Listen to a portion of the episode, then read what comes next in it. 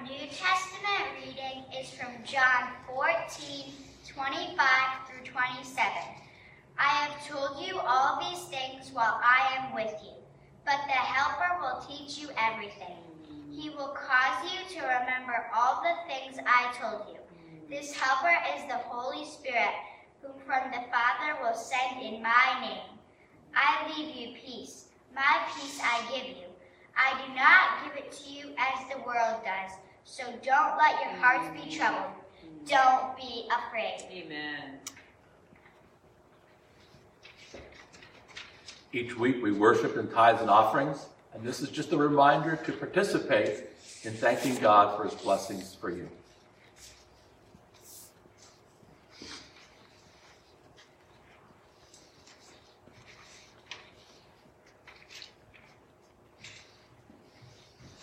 So our scripture reading for the sermon is from Isaiah forty, one through five. Comfort, comfort my people, says your God.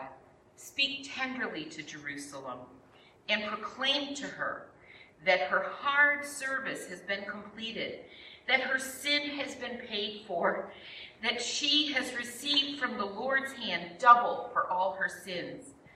A voice calling in the desert, prepare the way for the Lord. Make straight in the wilderness a highway for our God. Every valley shall be raised up, every mountain and hill made low. The rough ground shall become level, the rugged place a plain. And the glory of the Lord will be revealed, and all mankind will gather together to see it, for the mouth of the Lord has spoken.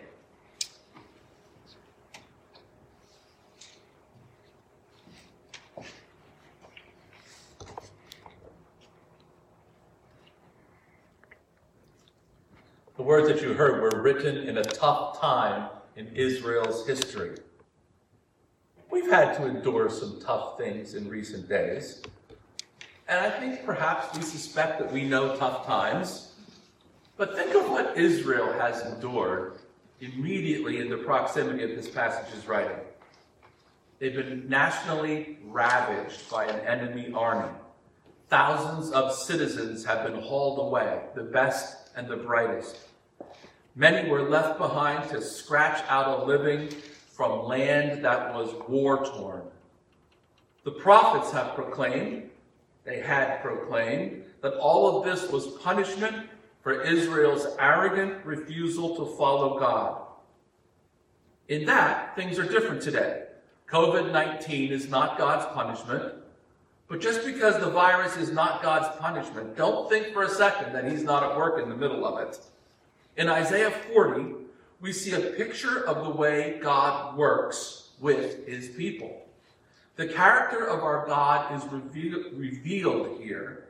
And so I believe that when we get a view of God's character, we can apply it to our present situation and gain confidence and strength by a better understanding of the God we serve.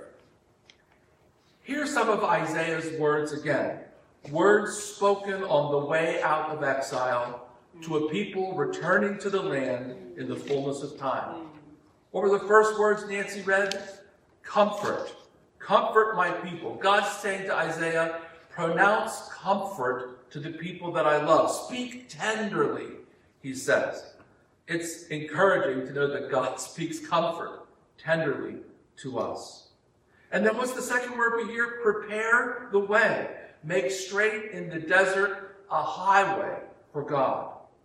And when we do that, the glory of the Lord is going to be revealed. Notice that comfort begins with the preparation of the way. Make a highway for the King. And in this case, the author is saying, make a highway for God. What's in mind there? Capital cities of that day, especially cities like Babylon, from which the exiles are returning, had a main thoroughfare designed to allow the king to process in majesty in full view of the citizens. This is a boulevard created for the display of grandeur, a venue for the display of the king in all of his might and power. The road needed to be wide. It needed to be level for chariots and horses and foot soldiers. Preparation was required. Isaiah tells the people of Israel, prepare for the coming of your king. Because when the road is prepared, the glory of the Lord will be revealed. It will be on full display when the king uses this road in uh, the process of coming. You maybe have seen the movie The Field of Dreams, where the tagline is, build it and they will come. That's sort of like this. Prepare the road and he will come. And when he comes, his glory will be in full display. Everyone will see it. All the people of the earth will see it. It will be a grand display. And what will it look like? How many chariots will he have? How many foot soldiers following his escort? Might there be an elephant or two? Camels? Or, or will it be like a modern military parade with tanks and rockets and Humvees and armored troop carriers?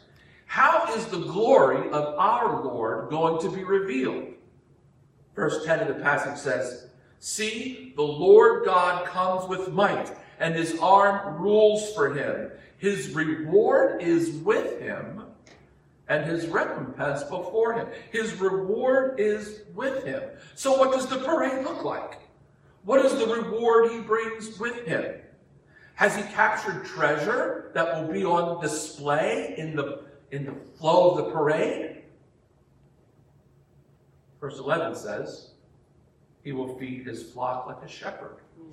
He will gather the lambs in his arms and carry them in his bosom and gently lead the mother sheep. Look, it's Jesus, parade route, surrounded by his people. The youngest, whose legs are too short to keep up, he carries as many as he can. He invites his followers to pick up the children and carry them. They take time for the wounded and the infirm. He gently leads the young mothers along. Do you understand how different this display of might is than any other display of power and glory we have ever seen in history? This is a leader who carries his people with them, walks at their pace, and he glories in them. That's the reward that he brings with him. In fact, his glory is revealed in the way he cares for the people who are traveling with him. His glory is revealed in the way he cares for those who are traveling with him. His glory is revealed in the way he cares Amen. For the people he's traveling with. That's you and me. We're the ones he's traveling with, and all of his children across all of time, across all of the ages. And everyone in the world can see the parade, this display of God's glory. Yes, he is mighty. Yes, he is powerful. But he displays it tenderly. And so Isaiah wonders, if you continue reading the passage, Isaiah wonders out loud, why are you, Israel, still singing songs of lament? Mm. And he might as well ask us the same question. This is verse twenty, twenty-seven and twenty-eight. Why do you say, O Jacob, and speak, O Israel, my way is hidden from the Lord, and my right is disregarded by my God? Have you not known? Have you not heard? The Lord is the everlasting God, the creator of the ends of the earth. He does not grow faint or grow weary. His understanding is unsearchable. He gives power to the faint and strengthens the powerless. Even youths will faint and be weary, and the young will fall exhausted. But those who wait on the Lord will renew their strength. They shall mount up with wings like eagles. They shall run and not be weary. They shall walk and not faint. These words the words of lament were quotations from Israel's pattern of worship. But Isaiah wants to know, why are we still singing those old psalms? Why are we still singing the discouragement? Why are we still singing the lament when there are new psalms to be sung? After all, the words of the psalms and the hymns that mean most to us are the ones that encourage us that God is present, that he promises to help, that he is with us. The Lord is the everlasting God. He is the creator of the ends of the earth.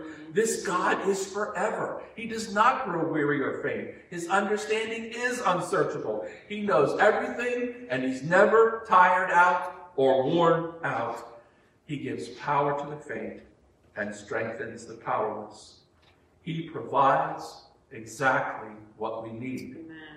And everyone who relies on the Lord will, in the end, be satisfied. Amen. So what do you mean your way is hidden from the Lord? Ridiculous. By the very nature of who he is, he is waiting for you. He sees you. He is moving at your pace. He knows when you stumble, when you're distracted, when you're losing hope. And so be encouraged. Stand up. Brush yourself off. Prepare his way before you and trust in him. Wait for him, and he will renew your strength. Amen. Begin to anticipate, to imagine, to consider what God will do. He is utterly reliable, and you can trust him. All the way my Savior leads me, what have I to ask beside? Can I doubt his tender mercies? Who through life has been my guide. Heavenly peace, divinest comfort, here by faith in him to dwell. For I know whatever befall me, Jesus doeth all things well. For I know whatever befall me, Jesus doeth all things well. All the way my Savior leads me, cheers each winding path I tread, gives me strength for every trial, feeds me with the living bread. Though my weary steps may falter and my soul athirst may be, gushing from the rock before me, lo, a spring of joy I see, gushing from the rock before me. Lo, a spring of joy I see. All the way my Savior leads me, oh, the fullness of his love, perfect rest to me is promised in my Father's house above. When my spirit clothed immortal wings its flight to realms of day, this my song through endless ages, Jesus led me all the way. This my song through endless ages, Jesus led me all the way. Gracious Jesus, our confidence is in you. You are our hope. We are grateful that you are utterly reliable. And we ask now that as we prepared the way for you, that you would reveal your glory to us, to our families, to our loved ones, to everyone who sees the goodness of our God, his tenderness, and his faithfulness. Amen. We're going to join together to receive communion now. A good friend of mine asked me this week, Pastor, why is it now that we've stepped into this time of crisis that we're taking communion every week? And my answer was this. Um, part of the deep, rich uh, reality of communion is that it reminds us that because the Holy Spirit is in us, in this sacrament, we actually become united as the body of Christ. Amen. We're knit together Amen. As his body. And it seems appropriate that We need that reminder more than ever when we can't be physically present with one another. And so I would encourage you to find the elements that you've gathered, and we'll receive the sacrament together. It is right and a good and joyful thing, always and everywhere, to give thanks to you, Father Almighty, Creator of heaven and earth. You formed us in your image and breathed into us the breath of life. When we turned away and our love failed, your love remained steadfast. You delivered us from captivity, made covenant to be our sovereign God, and spoke to us through your prophets. And so, with your people on earth and all the company of heaven, we praise your name and join their unending hymn. Holy, holy, holy, Lord God Almighty, early in the morning our song shall rise to thee. Holy, holy, holy, merciful and mighty, God in three persons, blessed Trinity. Holy God, we proclaim the majesty of Jesus this day. By your great mercy, we have been born anew to a living hope, yes, to the resurrection of Jesus from the dead, and to an inheritance that is imperishable, undefiled, and unfading. Once we were not a people, but now we are your people, declaring your wonderful deeds in Christ, who called us out of darkness and into his marvelous light. We recall that when the Lord Jesus ascended, he promised to be with us always, in the power of your word and by the presence of your Holy Spirit, the very end of the age. The Lord Jesus, on the night that he was betrayed, took bread, and having given thanks, he broke it, saying, "This is my body, which is given for you." Mm. After dinner, he took the cup and proclaimed that this cup was the cup of his blood mm. shed for them, mm. that it sealed a new covenant in his blood. Mm. And that as often as we eat the bread and drink this cup, we are to do so in remembrance of him. Let us pray. Gracious God, pour out your Holy Spirit on us gathered here, and make this bread and this juice, and the bread and juice in every home united with us, become the body and blood of Christ for us, that in the breaking of this bread and the drinking of this juice, we may know the presence of the living Christ and be renewed as the body of Christ for the world, redeemed by Christ's blood. May your Spirit sanctify us that we might be one, united in mission and committed to loving God and neighbor with all that we are, until Christ comes in final victory and we feast together in his heavenly kingdom. Amen. Lord Jesus, thank you for these gifts, for your incredible blessing for us, and for the confidence that you are always with us. If you're familiar with these words, sing them with me. Jesus will walk with me down through the valley. Jesus will walk with me over the plain. When in the shadow or when in the sunshine, if he goes with me, I shall not complain. Jesus will walk with me, he will talk with me, he will walk with me. In joy or in sorrow, today and tomorrow, I know he will walk. Jesus will walk with me, guarding me ever, giving me victory through storm and through strife. He is my comforter, counselor, leader, over the uneven journey of life. Jesus Jesus will walk with me, he will talk with me, he will walk with me. In joy or in sorrow, today or tomorrow, I know he will walk with me. I pray this morning that not only the peace of the Lord will guard your hearts, but the joy of the Lord will fill your hearts. And that you will go from this moment with confidence, knowing God is with us. Yes. To him be glory and praise. Amen. Amen.